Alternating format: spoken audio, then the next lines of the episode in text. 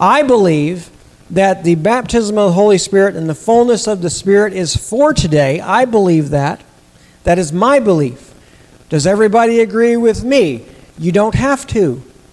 Because the basis of that is Jesus Christ loved us. We've accepted him as Lord and Savior. We're going to heaven by that reality.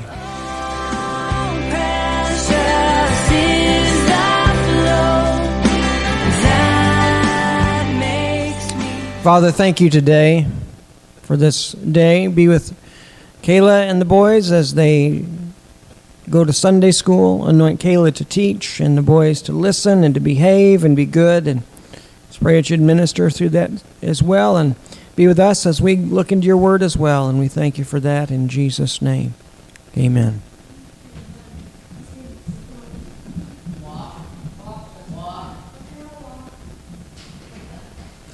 It's hard for the kids to walk when the teacher doesn't walk. Yeah. All right. Well, God is good, amen. All the time. God is good. We're going to go to Romans, the book of Romans, chapter 14. We are almost done with the book of Romans. It's taken us over almost six, maybe about six or seven months of this, which is good. Amen. Now you have a good platform to start this Bible, to start this reading plan. Right? Now, and I didn't even know that. I didn't even know that was a thing. But now you have a good platform and a good foundation to do this reading plan. Starting in verse 1, verse 14, or chapter 14. Welcome him who is weak in faith, but not for the purpose of arguing over opinions. For one has faith to eat all things, but he who is weak eats only vegetables. Do not let him who eats, eats despise him. Do not let him who eats despise him who does not eat. And do not let him who does not eat judge him who eats for God has welcomed him. Who are you to judge another man's servant? To his own master he stands or falls, and he will stand, for God is able to make him stand. Father, thank you for today. Bless us and minister to us by your Spirit. Give us strength and uplift us today in your word. In Jesus' name, amen. There's a lot in this little section of Scripture. And for time purposes, we won't go too far today. But he says in the very first verse Welcome him who is weak in faith, but not for the purpose of arguing over opinions. That is a thing that we do often in this society. We argue over opinions. How many, of, how many of you have heard this in your home? Maybe your parents said it to you. Never talk about politics or religion with, with anyone else. Right? Why? Because it's never a, a calm conversation. Unless you're of like minded faith and, and like minded political party, it is not a calm conversation. The Bible says that we are to abstain from vain arguings. This falls under that vain arguings. We get together as believers because we're believers. You know, that's how it's supposed to be. Pentecostals can get along with Baptists, and Baptists can get along with Catholics, and Catholics can get along with uh, Methodists, and all those things. Why? Because we come together with an understanding that Jesus Christ is Lord. He is the one who is in control. We've given our lives to Him, therefore, we must go forward. You know, when it comes down to arguings, we have to understand one thing what makes a person a Christian? That is the born again experience of accepting Jesus Christ into your life and into your heart. and asking Him to forgive you. That is the prerequisite to being a Christian. Now, a Baptist believes that, a Pentecostal believes that, Protestants believe that. So, that is the core doctrine of what makes a Christian. So, if we go by that and we say, This is what I'm going to go by, I can sit and have dinner with anyone. Or I can sit across a seat and talk to anyone because that is the basis of my relationship with Jesus Christ. Things like do we take communion every week or do we take it once a month or do we take it every other week? Things like that is minuscule.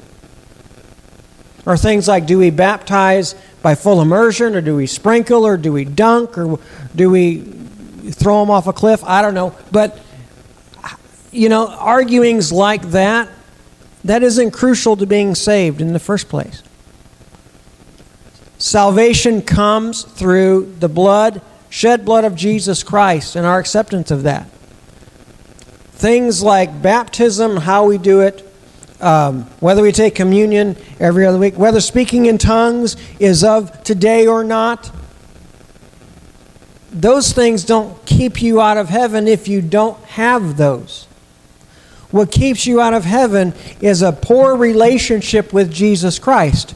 Now, in my understanding, I believe that the baptism of the Holy Spirit and the fullness of the Spirit is for today. I believe that. That is my belief. Does everybody agree with me? You don't have to. Because the basis of that is Jesus Christ loved us. We've accepted Him as Lord and Savior. We're going to heaven by that reality. Same thing with baptism. I believe in full immersion baptism. I think that's important. That's what Jesus did, therefore, that's what I believe we should do. Does everybody have to agree with me? No. It's my opinion. We have opinions. We're allowed in 2019, almost 2020, to have our own opinions. We're allowed to have those opinions. We can have our own opinions as long as the basis of how salvation comes, you can agree. If you can agree on that, then that's all you need to agree on. Okay? And in some respects, every mainline faith, in some respects, believes that, although it's a little bit skewed in some of the mainline faiths, but they believe that in some way, shape, or form. So, if that is the case, why do we argue about the little things? the little things that we do, and let's just say, well, well, you know, we, we all have to sit together and our we all sit on one side because that's how we do it in our church. So, the women sit on one side, the men sit on the other. That's how it's supposed to be. No, no, no. See, those are little things that don't make any difference to your salvation or, your, or where you're going to end up. What, where you're going to end up is, is dependent upon your relationship with God. So, vain arguings, we're not supposed to do those things. For one has faith to eat all, veg- all things, and others have, but he who is weak eats only vegetables. Now, does that mean you can't be a vegan? Because you're weak? No. No. He's basically making a case here that we're not to judge other people for what they do because they have reasons for doing. Whether we agree with it or not, we have to not judge them. God judges, we don't. Now, he says, Do not let him who eats despise him who does not eat. So it's not appropriate, if I can use that word, because that really is the case. It's not appropriate for us to judge someone for doing something we don't agree with, no matter what it is. Now, the Bible says, by our fruits, by their fruits, we shall know them, whether they're believers or not, yes. But we're not the ultimate judge for what they do. Somebody does something you don't like, well, you can't necessarily hate them. That's what judging comes down to eventually. You judge somebody, you get opinions about somebody, you begin to not like them, you begin to hate them. So, judging, we're not supposed to do that. We can, we can get an in, in, in indication of their lifestyle by what they do, and we can pray for them, but we're not to judge them. We're not to judge them. Now, anything. Now, the, now Paul is using whether they should follow the law or not follow the law. Now, we know that with Jesus coming and being born, like we just celebrated last week, being born of a virgin, living a sinless life, dying on the cross and rising again, being our final sacrifice, he said, He fulfilled the law. He didn't abolish it, He fulfilled it. There's a big difference there. But we do not have to follow the letter of the law because Jesus fulfilled it. We, there are some things that we should follow, the Ten Commandments. Jesus affirmed that in the New Testament. There are things we should follow, but whether we should eat kosher or not, that doesn't get you in or out of heaven. Right? He's basically saying, don't judge people on the little things. Remember that dream or that when Paul was up on the was Peter was up on the roof. And a veil came down and God said, "Do not call unclean what I've made clean. Now go down and eat." Kind of that's kind of how it went. Peter's heart was he was judging others because they were not following the law. God said, "Don't judge them. Don't call unclean what I've called clean." Don't judge. And see, that, that's very um, appropriate for us as people. Because our attitudes, our, our ways of thinking can make or break someone else's relationship with God. And that's very true. My attitude about spiritual things as, as, as, as regards to how people should act within, you know, outside the confines of Scripture, I should say, that can make someone turn away from God. That can make someone turn away from God. If I'm, if I'm judging someone for doing something that is outside of this realm of Scripture, that could turn someone away from God. Well, I, I someone could say, well, I, I just can't live up to that, what God requires of me. Now, that's my own opinion that I'm judging someone by. Maybe, maybe not, might not be in Scripture. It might be something that I feel personally. But me judging someone like that could push someone away and say, I can't keep, I can't, I can't even do that. I can't, you know, so I'm just going to walk away. And then their blood is on my hands because of my own opinion, my own judgments. Don't judge them, pray for them. That's basically what he's saying. Pray for them. That God would reveal. See, we are, we are not a good revealer of the plan of God. We are not. Only God is. God prompts us to give insight at times to other people. But the big picture revealing of God's plan, God is the best one to do that. Because we'll muck it up every time. We'll muck it up every time because we are human, we are sinful, we're fallible. God is not. God gives His plan perfectly and in such a way that either we want to follow it or we don't want to follow it. But if we give God's plan, try to give God's plan, not only will they choose either to follow or not follow, they will walk away entirely. I don't want that on my shoulders. I want to give that over to God and let God do that. Now, should we should we give counsel of how things are, how, how people are, and, and should we caution people on lifestyle? Yeah, I think we should. That's different than judging. Cautioning someone on their lifestyle is all appropriate if it is done in love. If it's done in love. I've had to have hard conversations. I've had to have difficult conversations, and it's not easy. It's not easy. I hate having those difficult conversations. But I have to at times. And I have to do it in the in the love and the in the in the inclination of God in my life. I can't have those conversations of my own knowledge and my own understanding and my own I can't have those conversations like that. Because I'm not a patient person. You might think I am, but inside I'm not. I'm not. My kids know that. My wife knows that. But you might think I'm a patient person, but I'm not, really. I, I, have, I have the gift of hiding it well.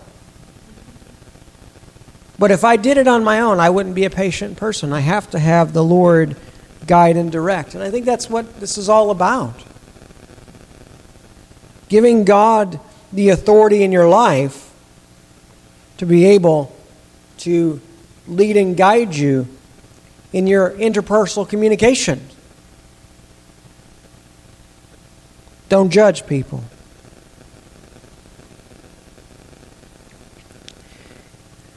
Who are you to judge another man's servant? That's one thing we really got to think about. Who are we to judge anyone? Really? We're under judgment ourselves. If you think about it, we're under judgment ourselves. So, who are we to judge anyone else? Remember that parable? Remember that parable that uh, Jesus told about the man who owed his master so much money and he went and he begged his master to forgive him the debt, and the master forgave him the debt. And then he went out and he had a servant that owed him some money, and he got so angry with him because he couldn't pay it back, he threw him in jail. Remember that parable?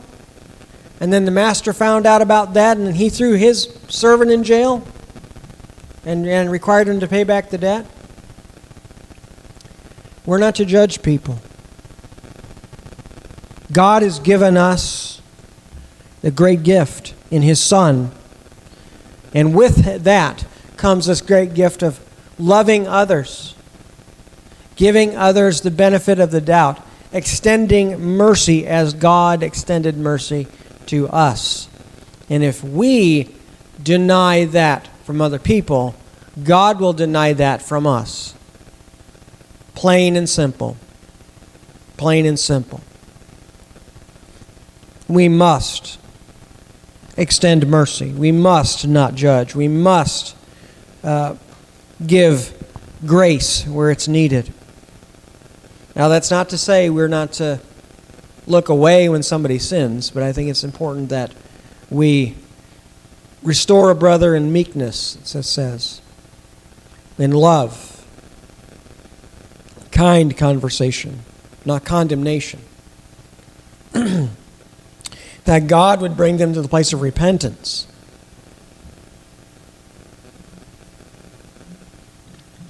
To his own master he stands or falls.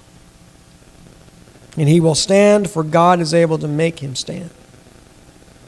In, in, in regards to our standing for God, Ephesians talks about doing all you can do to stand.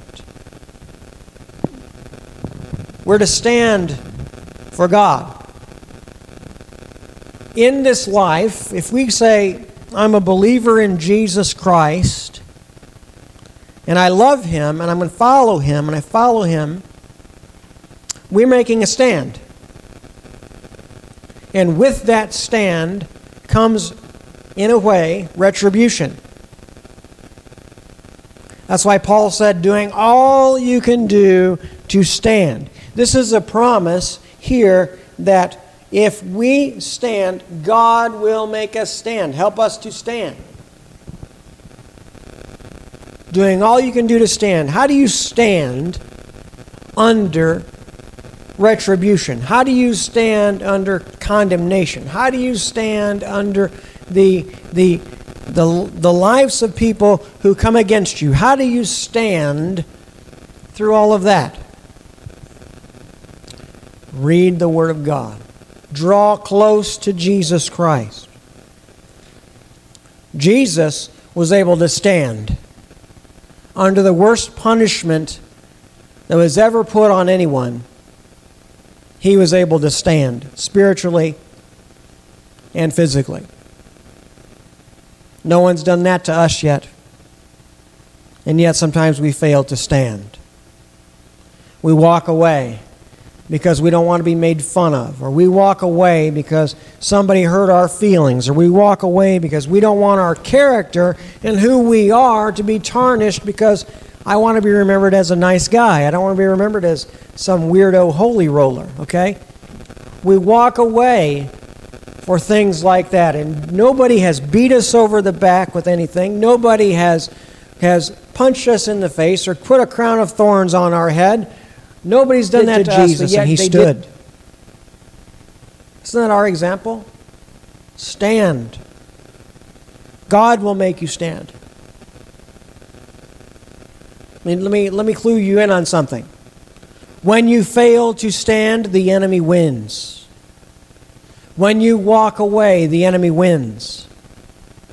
When you buckle under the pressure, the enemy wins. You don't win. I don't win. The enemy wins. And we're the weaker for it. We're the weaker for it. The next time more stuff comes, we will buckle even easier because it's easier to buckle than it is to stand. Think about that naturally. If you're having a pain in your back and your legs, is it easier to stand than it is to sit? Depends on the back pain. But I mean, logically, it's easier to sit than it is to stand. So if someone is causing you spiritual pain, emotional pain, wouldn't it stand to reason that it would be easier to buckle than it would be to stand? But God will allow you to stand. You go to Him, He allows you to stand. When you buckle under that spiritual pressure, it's never easy. It's never the same. It's easier to buckle the next time. It's easier to buckle the next time. The good news is that you can reverse that process. The third time something happens and you say, I'm not going to buckle, I'm going to stand, and you stand and you're successful, the next time you do that and you do that, it gets easier and easier and easier, and you can work your way back.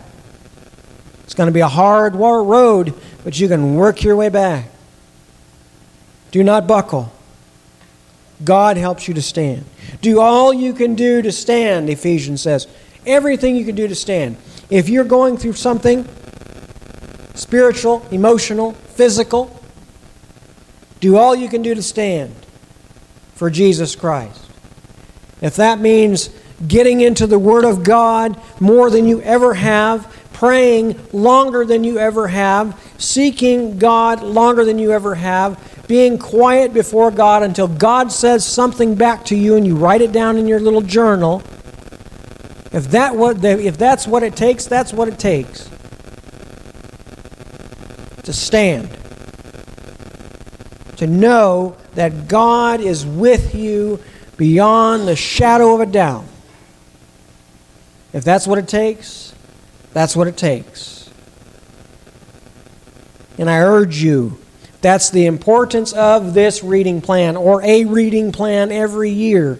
Stand with Jesus. You know, there's times in my, excuse me, in my life when I've had to do that. I've had to stand, and it's hard to stand, but you have to stand. And I've come out of those circumstances stronger for having stood. That's why it's important. That's why I say all the time get into your Bible and read. Spend time with God in prayer. Allow God to speak to your heart and write those things down. Because in the times when it is difficult, you can look back at those things and say, This is what Jesus brought me through. And He's going to do it again because He never changes. What's the Bible say? I am the same yesterday, today, and forever. If He got it through you last week, got, got, got you through it last week, He'll get you through it next month. If He got you through it 10 years ago, He'll get you through it today.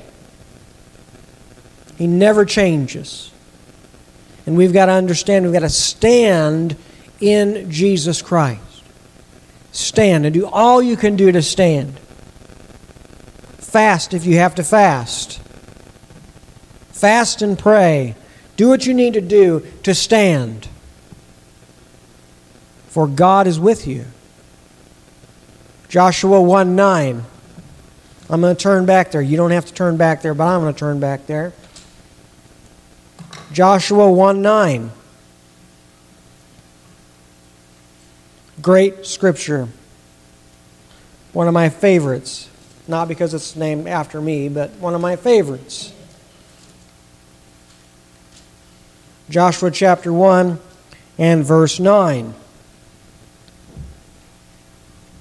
Verse 6 Be strong and courageous, for you shall Provide the land that I swore to your fathers to give them as an inheritance for this people. Be strong and very courageous in order to act carefully in accordance with all the law that my servant Moses commanded you. Do not turn aside from it to the right or to the left so that you may succeed wherever do do not turn aside from it to the right or the left, so that you may not, so that you may succeed wherever you go. Verse 8 This book of the law must not depart from your mouth. Meditate it, meditate on it day and night, so that you may act carefully according to the, all that is written in it. For then you will be you will make your way successful, and you will and you will be wise. Have not I commanded you? Be strong and courageous. Do not be afraid or dismayed, for the Lord your God is with you wherever you go. What is the common theme of that? Be strong and courageous. Do not allow this word to depart, to depart from your mouth or your heart. Press into God. Know His word. Understand His word. God will be with you. He is, you, are, you are commanded to be strong and courageous. He will be with you wherever you go if you do this. Does that make sense? We need to do this kind of this is kind of stuff that to me, and I know it not for everybody, but to me it sounds basic. To me, it's basic. I know it's not basic to everybody. I know it's not a basic concept to everybody, and I understand that. But to me, it's basic to just trust God and do not depart from His Word, and He will be with you. To me, that's basic. But to some people, it isn't basic. But I understand that if we apply this principle, and that's what it is, it's a principle. If we apply the principle, of trusting God and not departing from His Word, He will be with us wherever we go, through life's good times and bad times, through the hardest time you've ever had in your life, to the best time you've ever had in your life. Jesus will walk alongside you. Isn't that a great promise? We, we hold on to that promise very, very tightly when it's something that we've gone through that is very difficult in our life. The hardest thing we've ever had in our life, the greatest thing we, the greatest promise we have to know is that Jesus walks alongside with us. He's not going to leave us. He's not going to forsake us. He'll be with us wherever we go. That's a great promise. But it's also a promise in our good times too, in our victories. He's with us, rejoicing with us. He's with us rejoicing. If we stand, stay in His Word, trust Him, He'll never leave us nor forsake us. Some, somebody might say, how can you say that? God, you know, God said that, but, but look what He did with the children of Israel. He had to lift their, His hand a couple times in order to bring them into captivity and bring judgment for them to turn back.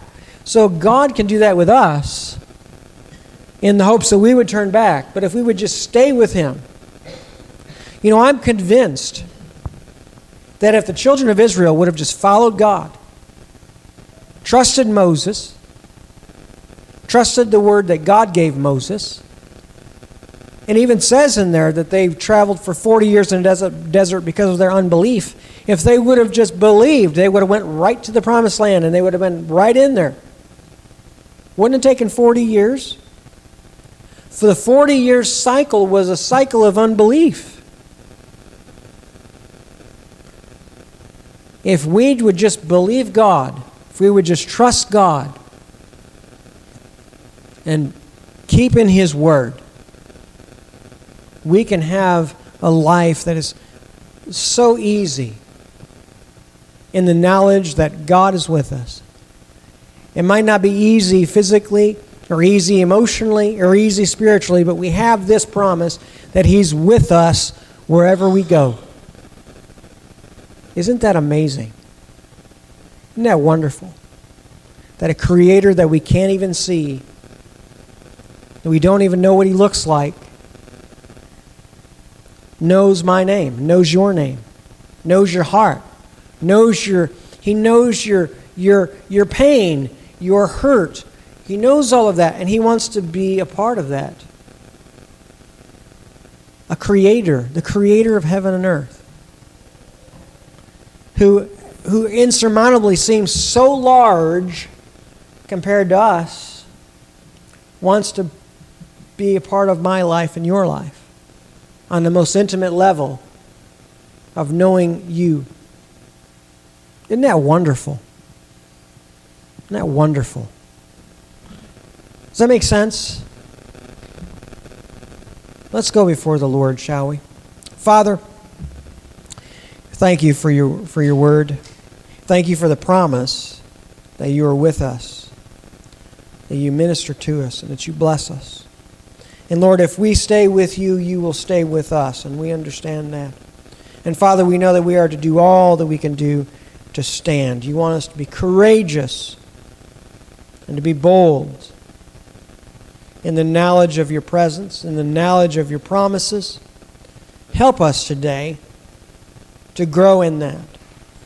Help us to grow in your grace and in your word. Help us to grow in the knowledge of you. Lord, give a hunger for your word this year coming up that only could be quenched by the Holy Spirit and your word. Father, minister to us. Give us, Lord, strength. Uplift us by your Spirit. And, Lord, minister to us. And, Lord, we thank you for that and give you praise. In Jesus' name, amen. And we should rise to the challenge of trusting God this 2020, Amen. ministering to others as God leads us to do so, trusting in His Word, trusting in His blessings, trusting in His care and His mercy. I pray that God, that God this week gives you a great understanding in His Word as you read, that He blesses you with His presence as you pray and that He ministers to you. God be with you and minister to you this week. May He touch you. May He bless you.